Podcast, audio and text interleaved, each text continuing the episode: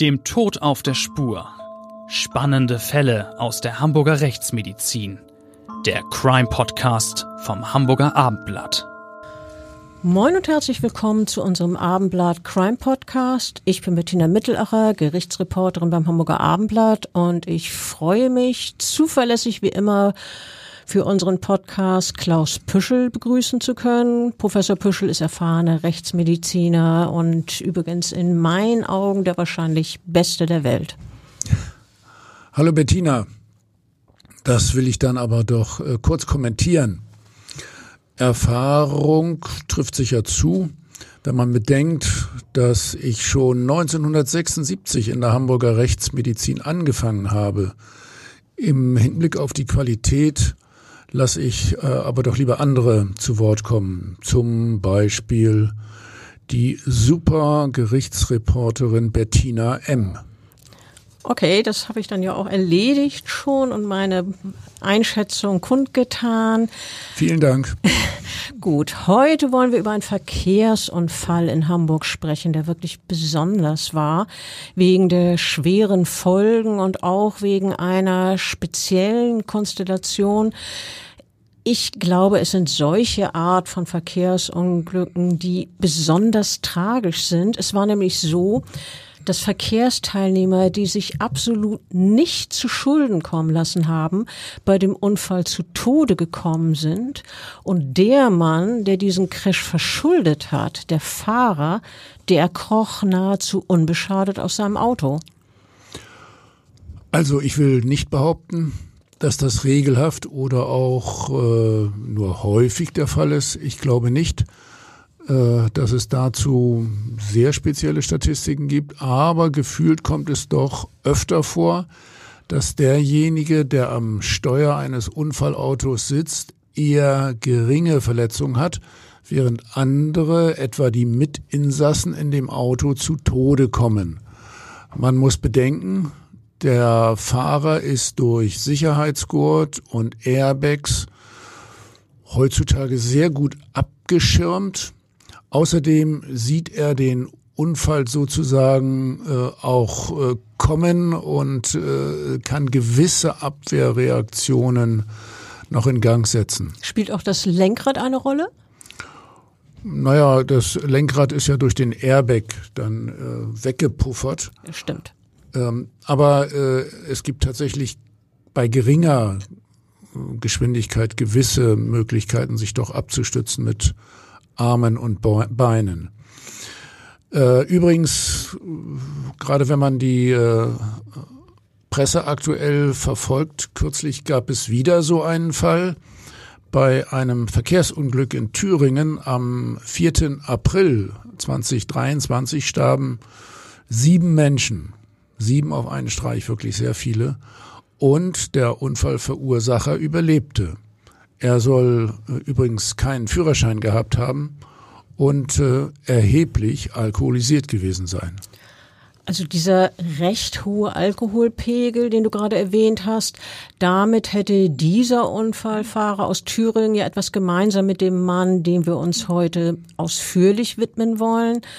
Bei uns soll es heute um ein Verkehrsunglück aus dem Jahr 2004 gehen. Am 25. November jenes Jahres krachten zwei Autos auf einer Hauptverkehrsader im Hamburger Westen ineinander.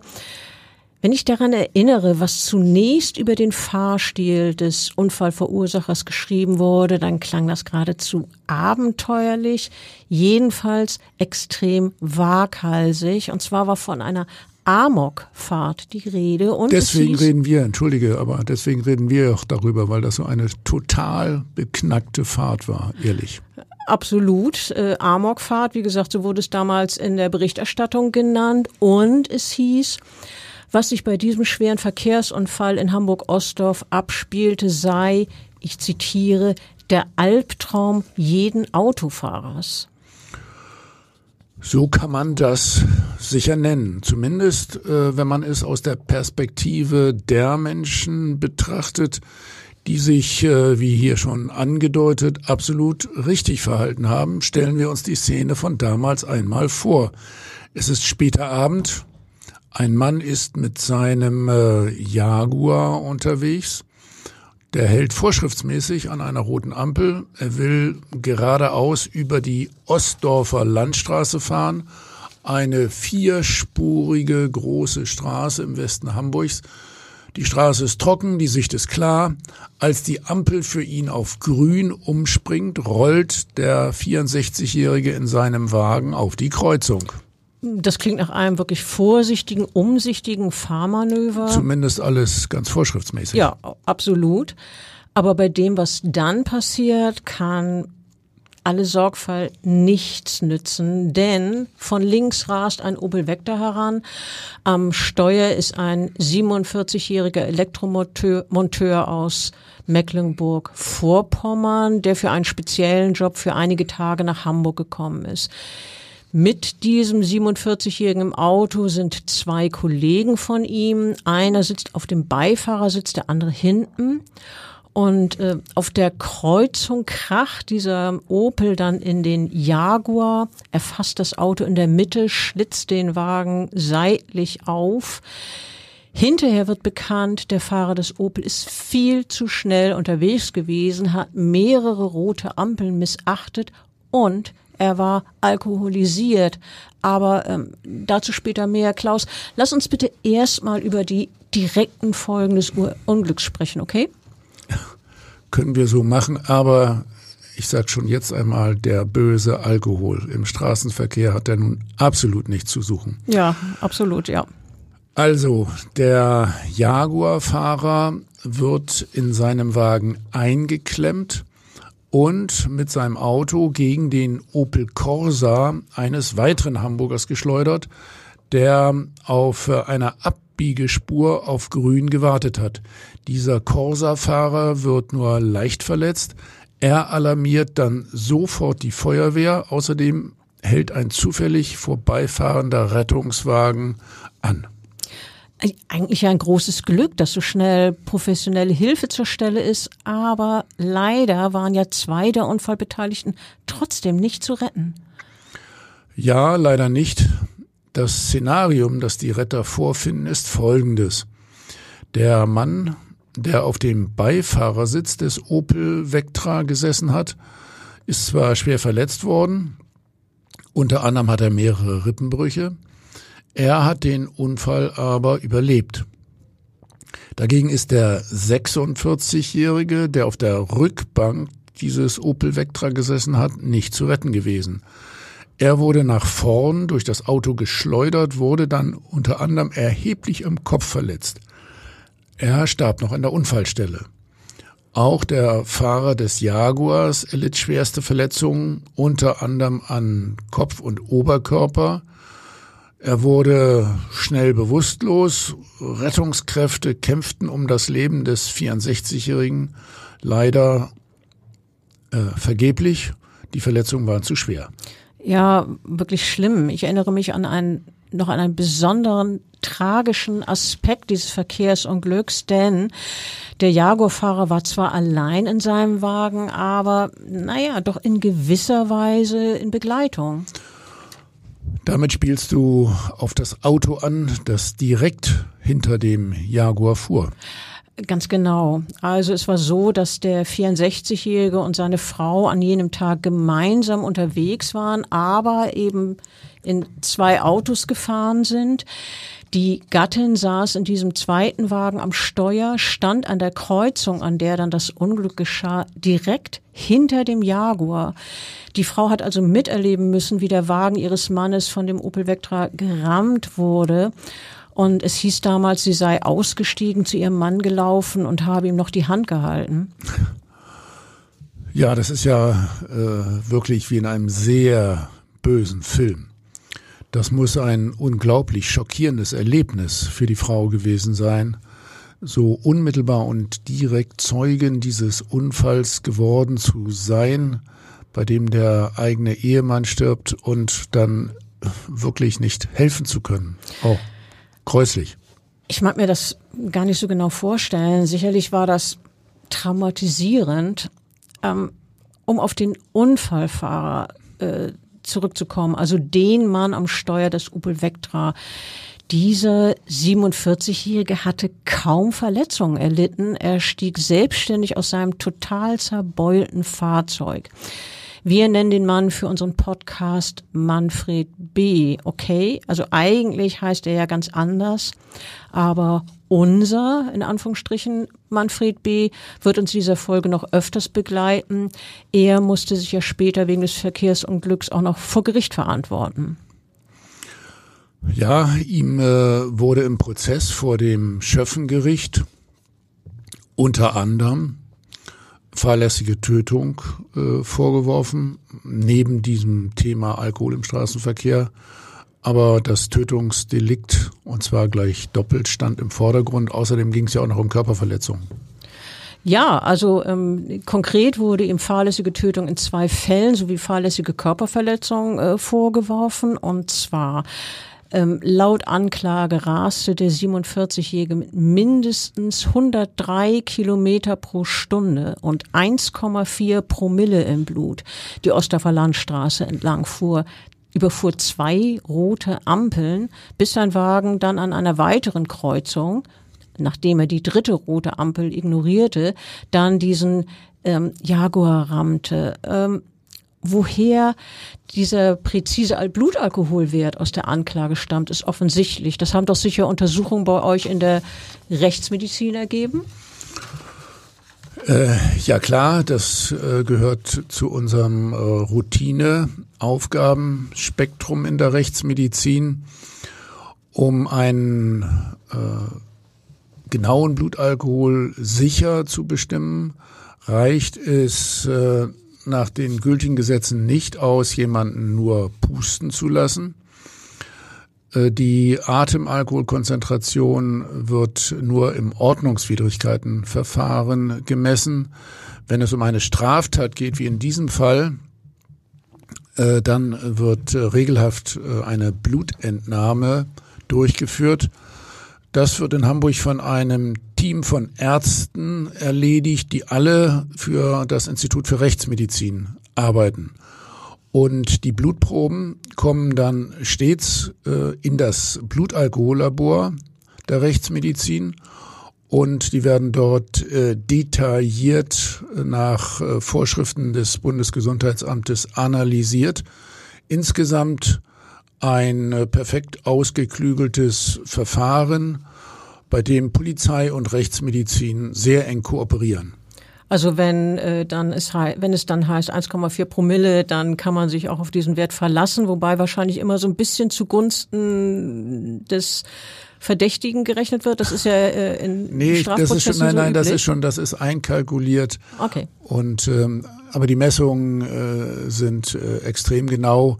Äh, es wird ja auch die Blutalkoholuntersuchung äh, in jedem Einzelfall vierfach durchgeführt und da wird ein Mittelwert gebildet mit zwei verschiedenen Verfahren. Also insgesamt ein sehr ausgeklügeltes System. Ja, das klingt wirklich sehr, sehr sorgfältig, sehr präzise. Und die Geschwindigkeit, mit der der Unfallverursacher mutmaßlich unterwegs war, diese 103 äh, Kilometer pro Stunde. Das ermitteln ja andere Experten, die unter anderem die Schäden an den Unfallautos auswerten. Ja, äh, das sind äh, meistens Ingenieure, die von der Polizei mit herangezogen werden. Die haben dafür sehr exakte Berechnungsverfahren in äh, den moderneren Autos können ja auch äh, Bordcomputer ausgewertet werden, die die äh, Geschwindigkeit aufzeichnen. Aber auch ansonsten ergeben sich äh, gute Anhaltspunkte beispielsweise aus äh, Bremsspuren und äh, zum Teil auch durch die Schäden an den beteiligten Autos. Und ähm, hier gibt's äh, gewisse Sicherheitsgrenzen. In der Anklage ist dann meist äh, die Rede von also mindestens sei jemand mit so und so viel Kilometern pro Stunde gefahren. Ähm, ja, also es war möglicherweise dann auch noch mehr als diese 103 Kilometer. Äh, Bettina, du warst ja in diesem Prozess dabei. Äh, sind äh, denn äh, da nicht auch Angehörige bei dem äh, äh, Unfall oder bei der Anklage und dem Gerichtsverfahren als Nebenkläger aufgetreten, also Angehörige der Verstorbenen zum Beispiel? Ja, das war so. Ähm, es waren die Witwe und die beiden erwachsenen Söhne des getöteten Jago-Fahrers waren dort im Gerichtssaal. Ähm, der Anwalt dieser Familie sagte seinerzeit, Sie hoffen auf eine gerechte Strafe, darauf, dass solche Delikte im Straßenverkehr schärfer als bisher sanktioniert werden. Die Witwe des Jago-Fahrers und die ihre Söhne hatten sich damals übrigens eine Bürgerinitiative angeschlossen, die sich nach dem Prozess gegen einen 24 Jahre alten Raser gebildet hatte, der wenige Monate vorher, nämlich im Juni 2004, betrunken und unter Kokain-Einfluss vier Jugendliche bei einem Unfall getötet hatte. Dieser 24-Jährige, äh, ne, drei Todesopfer. Ähm, dieser Mann bekam eine Strafe von drei Jahren und drei Monaten. Und das war offenbar den Angehörigen der getöteten Jugendlichen in diesem anderen Fall äh, zu wenig. Und dann sollte Ziel der Initiative sein, dass es eine generelle Null-Promille-Grenze für Autofahrer geben sollte. Ja, davon äh, äh, träumen äh, viele seit Jahrzehnten. Diese Grenze gibt es aber bis heute leider nicht. Jedenfalls nicht in der Bundesrepublik. In Schweden zum Beispiel ist 0,0. Ja, ehrlich gesagt sind es da auch 0,2 Promille, weil man da nun äh, dann doch Sicherheitsgrenzen im Verfahren einkalkuliert. In äh, den meisten europäischen Ländern äh, gelten aber immer noch Grenzwerte so zwischen 0,3 und 0,8 Promille. Wie gesagt, in Deutschland 0,5 Promille aber nur im Ordnungswidrigkeitenverfahren. Ähm, um das auch hier noch einmal ganz deutlich zu sagen, wenn der Autofahrer einen klaren Fahrfehler begeht, dann kann er auch in Deutschland schon ab 0,3 Promille im Straßenverkehr verurteilt werden. Ja, und wie ist das jetzt mit äh, 0,5 Promille? Dieser Blutalkoholwert, da kann doch schon zu einigen Beeinträchtigungen führen, oder? Ja, wie gesagt, ich finde 0,3 Promille äh, auch viel besser, aber bei äh, 0,5 Promille ist völlig klar, äh, es gibt eine gestörte Konzentration und äh, Koordination also das gilt für körperliche Aktionen und auch für die Gehirntätigkeit. Äh, es kommt zu einer sehr leichtsinnigen äh, Fahrweise mit äh, viel zu schnellem Fahren und auch Rotlichtvergehen. Überhaupt nicht gut. Nein, natürlich nicht. Ähm, das sollte man sich auch als Autofahrer jedenfalls immer wieder vergegenwärtigen, wenn man überlegt, ob man beispielsweise ein zweites Glas Alkohol trinkt, wenn man irgendwo auf einer Party ist. Besser ist es sicherlich dann, äh, nicht alkoholische Getränke zu sich zu nehmen oder Wasser zu trinken.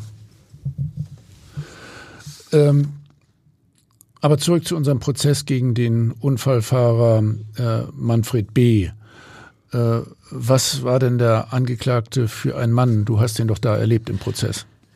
Ja, äh, das ist richtig. Ich erinnere mich an einen eher schmalen Typ mit rötlichem Haar und Schnauzbart. Er war Elektromonteur, lebte in Mecklenburg-Vorpommern und hat damals, also als dieser Unfall passiert ist, ja für einige Tage in Hamburg gearbeitet. An jenem Abend der mit diesem entsetzlichen Unfall endete, hatte er, hatten er und zwei befreundete Kollegen noch von ihrer Arbeitsstätte ganz im Westen Hamburgs zum Dom in die Innenstadt fahren wollen und Manfred B. hat sich noch ans Steuer gesetzt, obwohl er schon mehrere Bierintus hatte. Äh, erzähl doch nochmal, was hat der Angeklagte denn äh, selbst ausgesagt? Hat er sich überhaupt zu den Vorwürfen geäußert? Also ich erinnere mich daran, dass er sehr wohl zu den Vorwürfen Stellung genommen hat. Er hat nicht bestritten, den Unfall verursacht zu haben. Er hat auch erzählt, er habe vier halbe Liter Bier getrunken. Ich erinnere mich aber auch noch daran, dass er sich obwohl er ja kaum Verletzungen davon getragen hat, selber so als eine Art, ich nenne es mal Opfer dargestellt hat, so nach dem Motto, ich habe nach dem Unfall meinen Job verloren, mein Führerschein ist weg und seine, meine Frau hat sich von mir getrennt. Oh, kurzer Einwurf von mir nochmal. Also Alkohol gehört ja zu den Themen, mit denen sich Rechtsmediziner besonders gut auskennen. Und ähm, als Institutsdirektor habe ich tatsächlich äh, in vielen Gerichtsverfahren mit alkoholisierten Fahrern als Gutachter mitgewirkt. Ja, was sagst du denn zu der, seiner Angabe, er habe vier halbe Liter Bier getrunken? Ja, das wollte ich ja gerade sagen. Äh, da hat er versucht, dem äh, Gericht einen Bären aufzubinden. Der hat stark untertrieben. Das ist ja auch die allgemeine Erfahrung mit alkoholisierten Fahrern, dass sie nicht ehrlich einräumen, was sie alles getrunken haben. Wenn ich äh, das mal vorsichtig nachträglich äh, kalkuliere, dann äh, dürfte es durchaus die doppelte Menge Bier gewesen sein, wenn er denn nur Bier getrunken hat. Und lass mich nochmal Folgendes fragen. Hat es denn auf sein Jammern hin, dass es ihm jetzt so schlecht gehe, von den anderen irgendwelche Reaktionen gegeben? Also wenn ich das noch richtig erinnere, hat in dem Moment, äh, als er dann gesagt hat, ja, also ich ärmster, mein Führerschein ist weg und, und mir geht so schlecht, meine Frau hat sich von mir getrennt und so weiter, hat in dem Moment die Witwe jenes Mannes, der auf der Rückbank des Opel Vectra gesessen hat, empört das Wort ergriffen und sinngemäß hat sie zum Angeklagten gesagt, seien Sie doch froh, dass Sie überlebt haben. Mein Mann ist tot.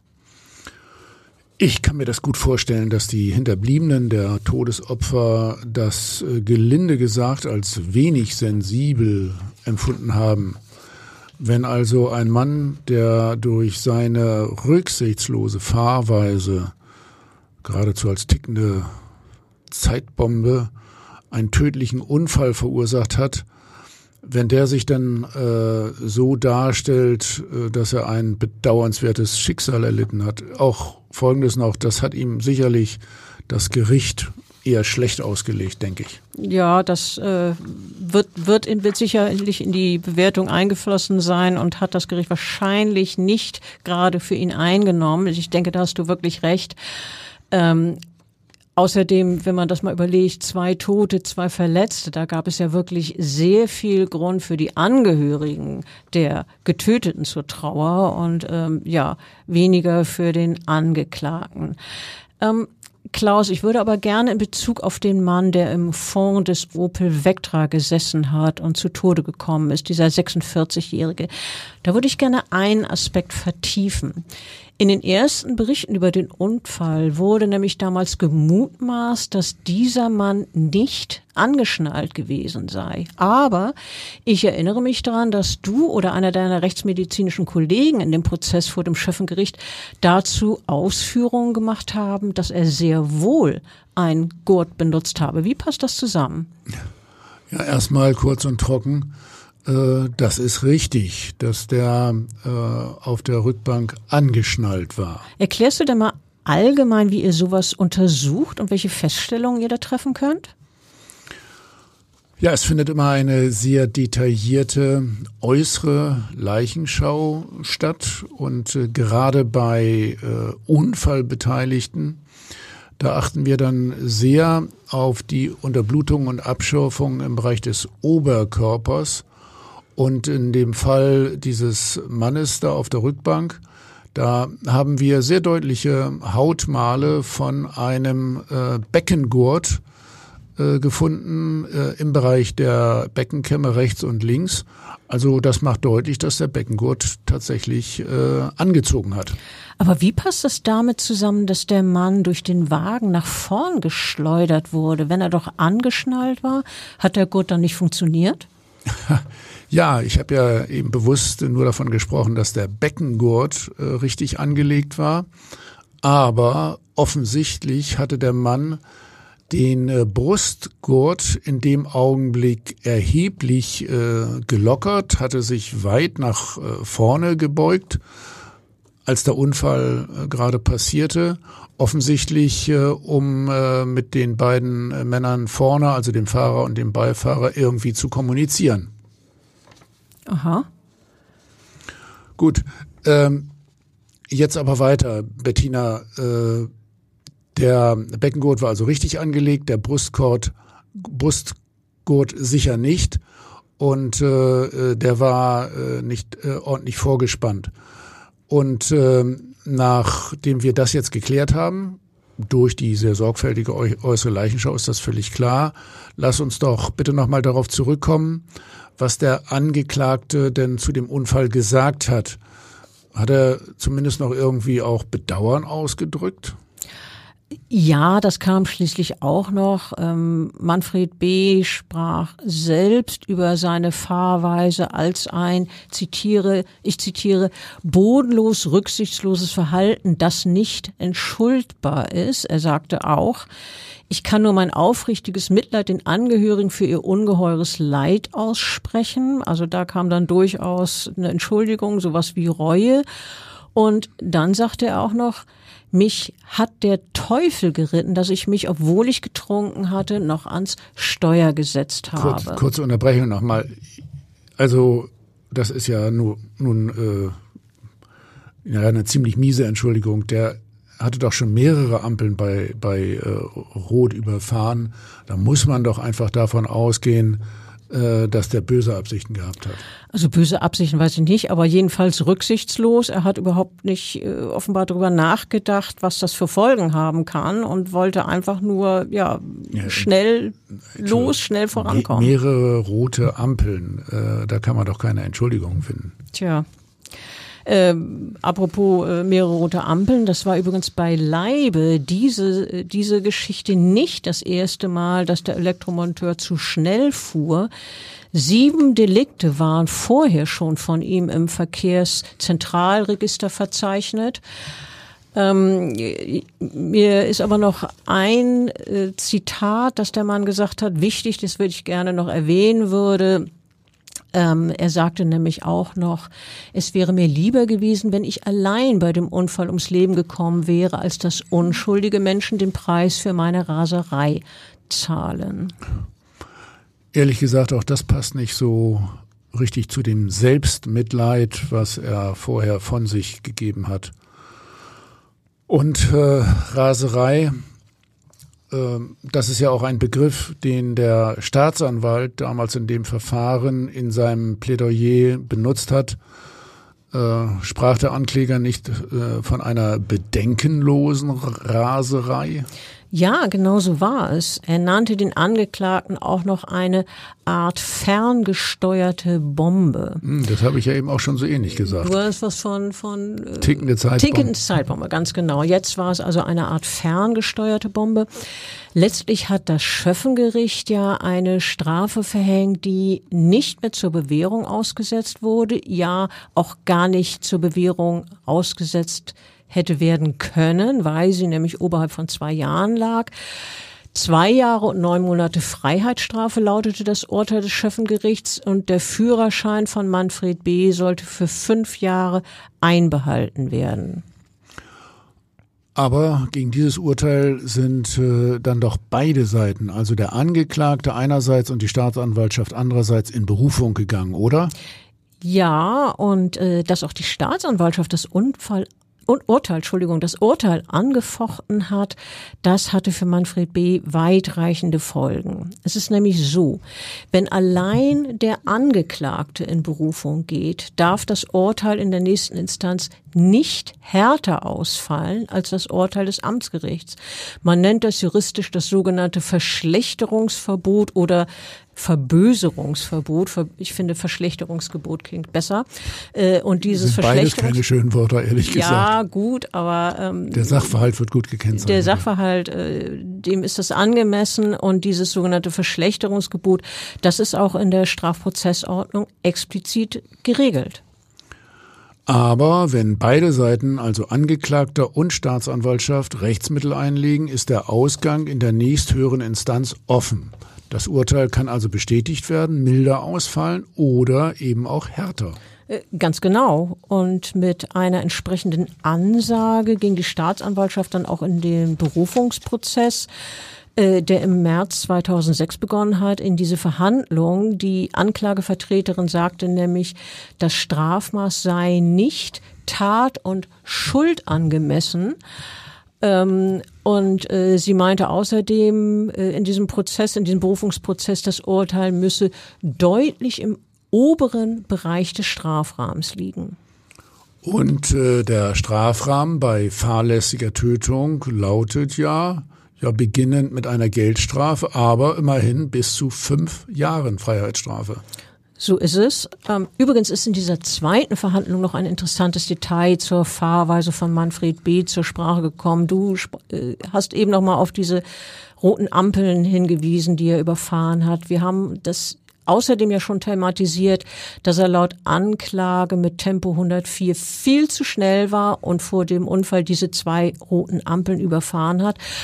Und jetzt ähm, wurde durch ein Sachverständigengutachten bekannt, dass die Ampel an der Kreuzung, an der es dann zu diesem verhängnisvollen Unfall kam, schon drei bis fünf Sekunden rot gewesen sein muss.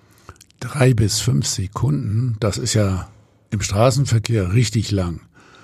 Äh, da kann man ja äh, auch wirklich nicht mehr von einem Augenblicksversagen sprechen, wenn der Mann da nicht auf die Bremse getreten hat. Äh, man muss ja außerdem bedenken, vor der Rotphase ist die Ampel schon eine ganze Weile auf Gelb. Er hätte also etliche Sekunden Zeit gehabt zu bremsen und das Tempo seines Autos erheblich zu verringern, den Wagen vielleicht sogar zum Halten zu bringen. Das hätte alles äh, gereicht, aber der donnert da mit 103 oder 104 über die rote Ampel. Der ist also einfach mit sehr, sehr hohem Tempo äh, im Stadtverkehr weitergefahren. Bettina, im Prozess vor dem Amtsgericht hat sich der Angeklagte ja zu den Vorwürfen geäußert. Und wie war das jetzt in dieser zweiten Instanz vor dem Landgericht? Also Manfred B. hat in diesem zweiten Prozess selber geschwiegen, aber sein Verteidiger hat in seinem Namen gesagt, dass sein Mandant an jenem Abend der Teufel geritten habe. Er habe bestimmt niemanden töten oder verletzen wollen. Vor allem haben aber in diesem Prozess die Hinterbliebenen der Todesopfer ausführlich das Wort ergriffen. Ja, ich muss das jetzt nochmal wiederholen. Irgendwie ist das Hohn mit äh, über 100 Kilometer über eine rote Ampel und dann niemanden verletzen wollen. Das gibt's ja überhaupt nicht. Ähm, die haben sicherlich äh, auch sehr betont, was der Verlust ihrer Liebsten für diese ja, Angehörigen bedeutet. Äh, in der Tat. So hat zum Beispiel die Witwe des 46-Jährigen, der im Fond von Manfred B.'s Wagen starb, gesagt, es tut einfach weh, sagte sie. Und, und ich erinnere mich, dass sie wirklich vor Gericht mit den Tränen gekämpft hat. Sie sagte weiter, für uns ist eine Welt zusammengebrochen und mein Mann hatte noch so viel vor. Sie sagte weiter, ich zitiere, wir vermissen ihn sehr, es vergeht kein Tag, an dem man nicht daran denkt. Und nie werde sie den Schrei meines Sohnes vergessen, als er erfuhr, dass sein Vater tot ist.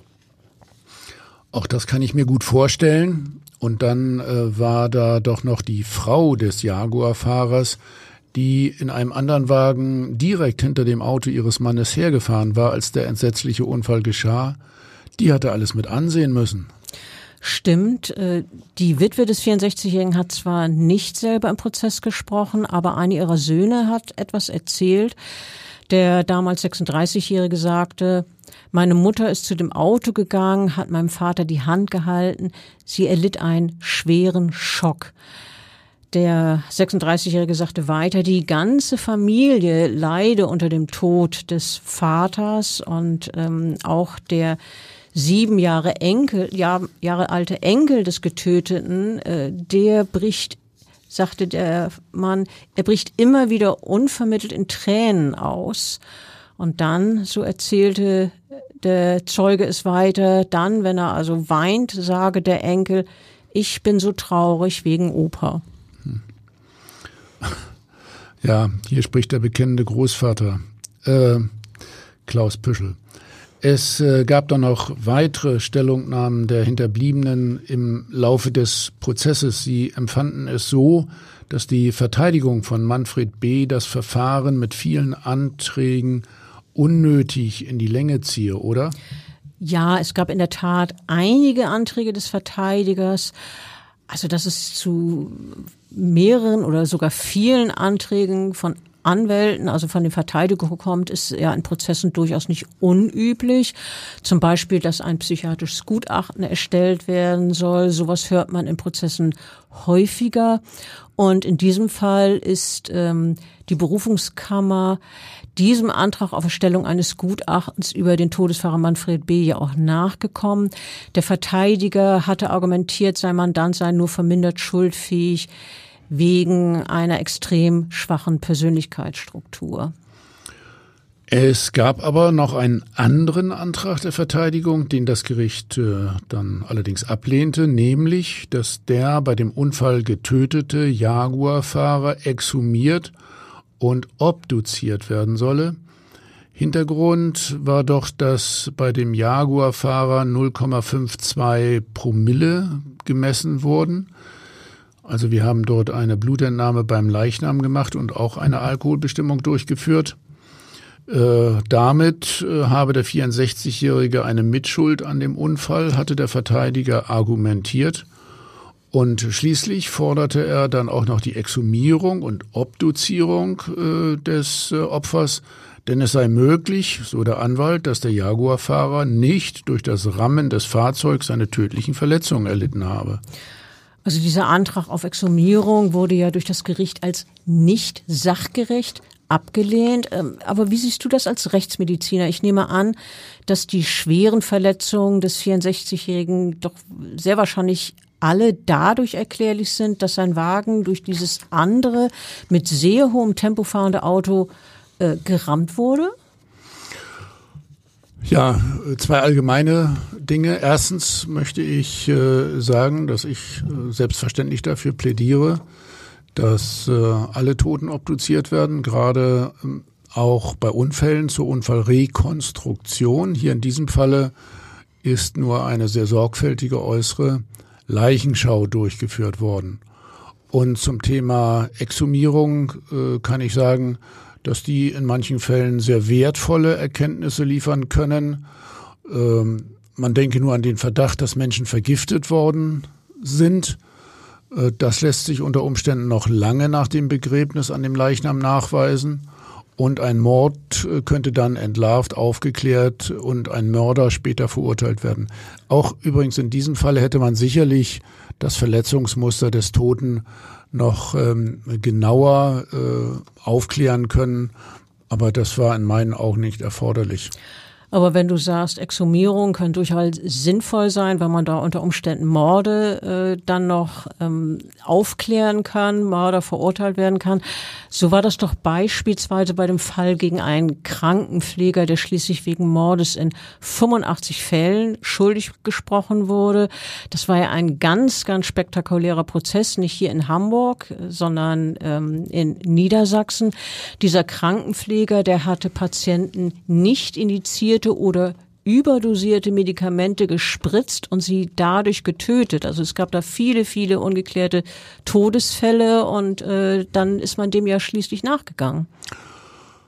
Äh, ja, Bettina, aber wir gleiten jetzt etwas ab. Also es ist genau richtig. Ähm, also die Exhumierung von Verstorbenen äh, sind äh, in der Regel sinnvoll und die äh, dann möglichen toxikologischen Untersuchungen haben im Falle dieses Pflegers eindeutig beweisen können, dass die Patienten ermordet wurden. Also äh, Exhumierungen sind sinnvoll, aber im Fall des getöteten Jaguar-Fahrers, unser heutiger Fall, äh, da kann ich schon äh, eindeutig feststellen, dass alleine durch die äußere Leichenschau äh, das sehr schwere Verletzungsmuster eindeutig belegt ist. Äh, es bestanden bei dem Mann schwerste Schädelverletzungen mit diversen Schädelbrüchen, zum Beispiel auch einem Schädelbasisbruch, dokumentiert durch eine Blutung aus dem Ohr, Außerdem äh, hatte der Mann beidseits offene Unterschenkelfrakturen und sehr viel Blut verloren. Ähm, also, dass der an dem Unfall akut verstorben ist, war völlig klar. Also die Angehörigen waren ja über diesen Antrag, ihren verstorbenen Vater bzw. Ehemann exhumieren zu lassen, ziemlich erschüttert.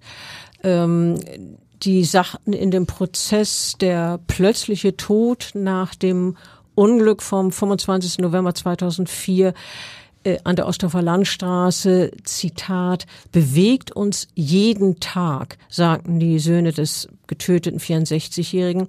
Doch mittlerweile ist alles noch unerträglicher geworden als direkt nach dem Unfall, meinten sie in diesem Berufungsprozess, denn wir müssen den Unfall immer und immer wieder durchleben. Die Ereignisse erscheinen uns und unserer Mutter wie ein nicht endender Albtraum. Schuld daran, so sagte es der Sohn weiter, sei die Dauer des Berufungsprozesses um den Unfall. Und ähm, der Antrag, den Leichnam des Getöteten exhumieren zu lassen, habe bei der Familie des Mannes Entsetzen und Empörung ausgelöst. Die Söhne bezeichneten den Antrag als, Zitat, überflüssig und unqualifiziert und sie sagten weiter, er verhindert, dass wir den Todes, Tod unseres Vaters auch nur ansatzweise verarbeiten können. Die Exhumierung wurde in diesem Fall, wie wir ja schon gesagt haben, durch das Gericht äh, abgelehnt. Und äh, schließlich kam es ja doch äh, auch zum Ende des Prozesses und zu einem Urteil, äh, wenn auch deutlich später, als man es bei der ursprünglichen Planung der Verhandlung erwartet hatte. Und jetzt in der zweiten Instanz kam doch noch eine deutlich höhere Strafe heraus als beim Schöffengericht. Genau. Äh, Im ersten Verfahren hatte es ja, wir erinnern uns, zwei Jahre und neun Monate Haft gegeben und fünf Jahre Führerscheinentzug. Jetzt beim Landgericht verhängte die Kammer dreieinhalb Jahre Haft für Todesfahrer Manfred B. und zudem erteilte das Gericht ein lebenslanges Fahrverbot. Äh, wie hat der Angeklagte denn nun auf diese neue Entscheidung reagiert? Also er hielt den Kopf gesenkt, die Schultern hatte er hochgezogen, so habe ich es damals in meiner äh, Berichterstattung geschrieben. Ähm, ich habe auch äh, damals beobachtet, dass im Gesicht des Angeklagten eigentlich keine Regung zu erkennen war, eigentlich so wie es die ganze Zeit bei Manfred B. während des Prozesses gewesen ist. Also äh, da ist die, der ist, die ganze Zeit wirkte er wirklich ausdruckslos. Allerdings ist dann doch etwas geschehen, womit wohl kaum jemand gerechnet hat, am wenigsten vielleicht der Angeklagte selber. Nämlich, er wurde noch im Saal verhaftet. Sehr ungewöhnlich und sofort ins Untersuchungsgefängnis abgeführt, nicht wahr? Und da wird der Angeklagte dann ja vermutlich nicht mehr unbeteiligt gewirkt haben, oder?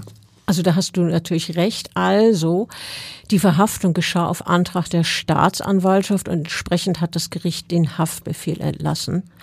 Ähm, und tatsächlich wirkte Manfred B. in dem Moment dann doch erschüttert. Immerhin war er bis dahin ein freier Mann gewesen und nun direkt von der Anklagebank ins Gefängnis. Das passiert eher selten, äh, insbesondere wenn der Anklagevorwurf in Anführungsstrichen nur fahrlässige Tötung war. Ja, das nennt man eine sogenannte Saalverhaftung, also im Gerichtssaal. Und darüber reden wir jetzt gerade. Äh, das geschieht doch äh, nur dann, äh, wenn das Urteil so hoch ausfällt, dass man annehmen kann, dass bei dem Angeklagten eine Fluchtgefahr besteht. Also, dass er beispielsweise versucht, das Land zu verlassen, um nicht im Gefängnis zu landen.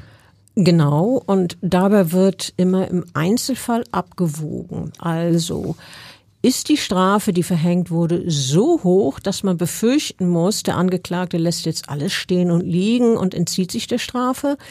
Ähm, bei dieser Abwägung spielt auch eine Rolle, wie eng die Bindungen sind, die der jeweilige Angeklagte hat.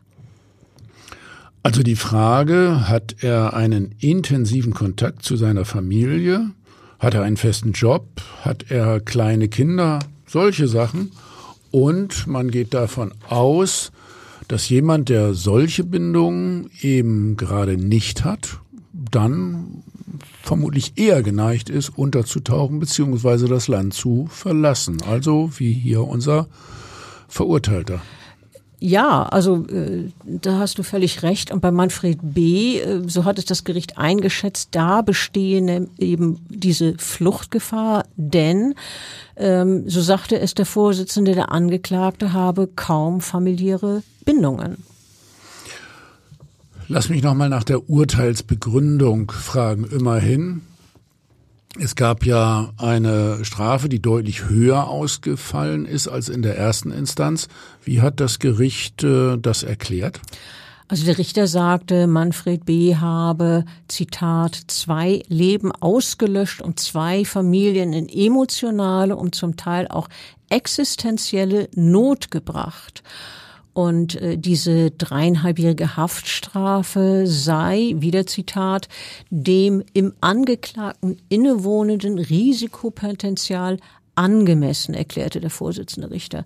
Zudem sei das Strafmaß unvermeidlich, um der Allgemeinheit zu zeigen, zu welchen Konsequenzen so ein rücksichtsloses Fahrverhalten führt. Also da ist dann dieser Aspekt der sogenannten Generalprävention spielt damit rein, also dass ein durch und Urteil durchaus auch abschreckende Wirkung haben darf. Ja, äh, wenn man es denn glaubt, dass das äh, tatsächlich so nachwirkt. Also, wenn bei einem Verkehrsdelikt zusätzlich zu einer Geld- oder Haftstrafe, äh, Haftstrafe wie in diesem Fall, ein Führerscheinentzug beschlossen wird, dann wird dies doch in der Regel damit begründet, dass jemand charakterlich ungeeignet sei, um Auto zu fahren. So war das vermutlich auch im Fall von Manfred B., oder? Ja, auf jeden Fall. Also der Richter sagte, diesem Angeklagten dürfe nie mehr ein Führerschein ausgestellt werden, weil er sich in allerhöchstem Maße als charakterlich ungezeigt, ungeeignet gezeigt hat, ein Fahrzeug zu führen. Ähm, was wir bisher noch gar nicht erwähnt haben, äh, der Mann hatte im Prozess erklärt, er fahre immer hemmungslos, wenn er private Probleme habe. Und ähm, wir erinnern uns schon vor der Todesfahrt war er ja schon siebenmal wegen zu schnellen Fahrens in der Verkehrshinterkartei registriert. Ja, irgendwie hat er sein Auto benutzt, um Dampf abzulassen. Ja, ich glaube, so kann man es gut zusammenfassen, genau. Die Reaktionen auf das Urteil fielen erwartungsgemäß äh, doch sehr unterschiedlich aus. Ja, der Verteidiger von Manfred B. kündigte sofort Revision gegen das Urteil an. Aus Sicht der Hinterbliebenen der Opfer war die Entscheidung aber doch wohl eher angemessen als in der ersten Instanz, oder? Ja, so hat es zumindest der Anwalt der Hinterbliebenen des 64-Jährigen gesagt. Äh, dieser Anwalt meinte, meine Mandanten empfinden eine begrenzte Genugtuung. Wenn äh, ich die Berichterstattung über das damalige Urteil richtig in Erinnerung habe, hat der Vorsitzende Richter doch deutliche Kritik an der Verteidigung von Manfred B. geübt, weil dieser versucht hatte, dem Unfallopfer aus dem Jaguar eine Mitschuld zu geben und äh, in diesem Zusammenhang auch dessen Exhumierung beantragt. Das ist richtig. Der Richter sagte, es habe in seinen vielen Beru er, Entschuldigung, er habe in seinen vielen Berufsjahren noch nicht erlebt, dass es eine solche Nähe zwischen, Zitat, dem hohen Gut des Rechts auf Verteidigung und einem buchstäblichen Überleichengehen gegeben habe. Es bestehe ein denkwürdiges Spannungsverhältnis zwischen der Tatsache, dass die Exhumierung des Todesopfers beantragt wurde und dem Geständnis Angeklagten, in dem dieser ja von aufrichtiger Reue gesprochen hatte. Also der Richter fand, das passt alles nicht zusammen. Ja, finde ich auch. Das passt nicht. Der Fall ist äh, ja dann doch nachher noch in die Revision gegangen. Die Verteidigung hatte das Urteil angefochten. Was kam bei raus? Stimmt, die Verteidigung ähm, wollte doch ein geringeres Strafmaß und auf die Revision äh, der Verteidigung beziehungsweise des Angeklagten hatte das Oberlandesgericht entschieden, dass eine andere Kammer über neu, erneut über den Fall verhandeln sollte. Dabei ging es allerdings nicht um die Frage, ob Manfred B. schuldig oder nicht schuldig ist, denn dass er den Unfall und seine Folgen zu verantworten hatte, darüber waren sich alle einig. Es ging nun in diesem weiteren Verfahren allein noch um das Strafmaß. Also ehrlich gesagt, aber trotzdem eine erhebliche Belastung, nochmal ein Verfahren. Äh jetzt ja das dritte, abgesehen von Revision. Was hat denn äh, das neue Gericht letztlich entschieden? Also am Ende kam eine Strafe von drei Jahren heraus, also weniger als die Berufungskammer verhängt hatte. Und die äh, Sperre für die Fahrerlaubnis, die wurde auch deutlich reduziert. Also das äh, Landgericht, die Berufungskammer hatte ja lebenslang Entzug der Fahrerlaubnis ähm, ausgesprochen. Jetzt ähm, in diesem Prozess, in dem letzten, ähm, wurde die Sperre für die Fahrerlaubnis auf zwei, also auf noch zweieinhalb Jahre festgesetzt. Und äh, dieses Urteil ist dann im Juli 2007 rechtskräftig geworden. Also letztlich kam dann äh, fast wieder das Gleiche raus wie in der ersten Instanz, muss man ja sagen. Ja, in etwa, ja. Ja. Ähm, um das jetzt nochmal zu rekapitulieren, man äh, kann davon ausgehen, dass dieser Manfred B längst wieder einen Führerschein hat. Und natürlich kann man nur hoffen, dass er jetzt vernünftiger Auto fährt, dass er nun doch daraus gelernt hat. Ja, das kann man wirklich nur hoffen. Also ich kann nur noch mal sagen, Alkohol und Straßenverkehr passt überhaupt nicht zusammen und Aggressionen haben im Straßenverkehr gar nichts zu suchen. Und um es noch mal ganz allgemein zu sagen, letztlich äh, haben wir im Straßenverkehr auch heute mit den modernen Sicherheitseinrichtungen immer noch deutlich mehr Tote, als wir Mordfälle zu bearbeiten haben. Und das gehört tatsächlich zu einem wichtigen Teil unserer Arbeit in der Rechtsmedizin, nämlich die Unfallrekonstruktion und die Begutachtung dazu vor Gericht. Ja, äh, kluge Worte zum Abschluss. Vielen Dank für dieses Resümee. Ich hoffe, dass äh, viele Leute, die auch dieser Fall nachdenklich gemacht hat, wir haben es ja vorhin schon gesagt, man sollte wirklich überlegen, ob man dann nicht entweder gar nicht trinkt oder zumindest äh, es bei einem Glas belässt, damit man also wirklich noch hochkonzentriert Auto fahren kann. Ja, äh, vielen Dank. Ähm, hier wieder für die Mitarbeit an diesem äh, besonderen Fall und wie immer freue ich mich auf ein nächstes Treffen, auf einen nächsten Fall. Tschüss. Ja, und tschüss. Weitere Podcasts vom Hamburger Abendblatt finden Sie auf abendblatt.de slash podcast.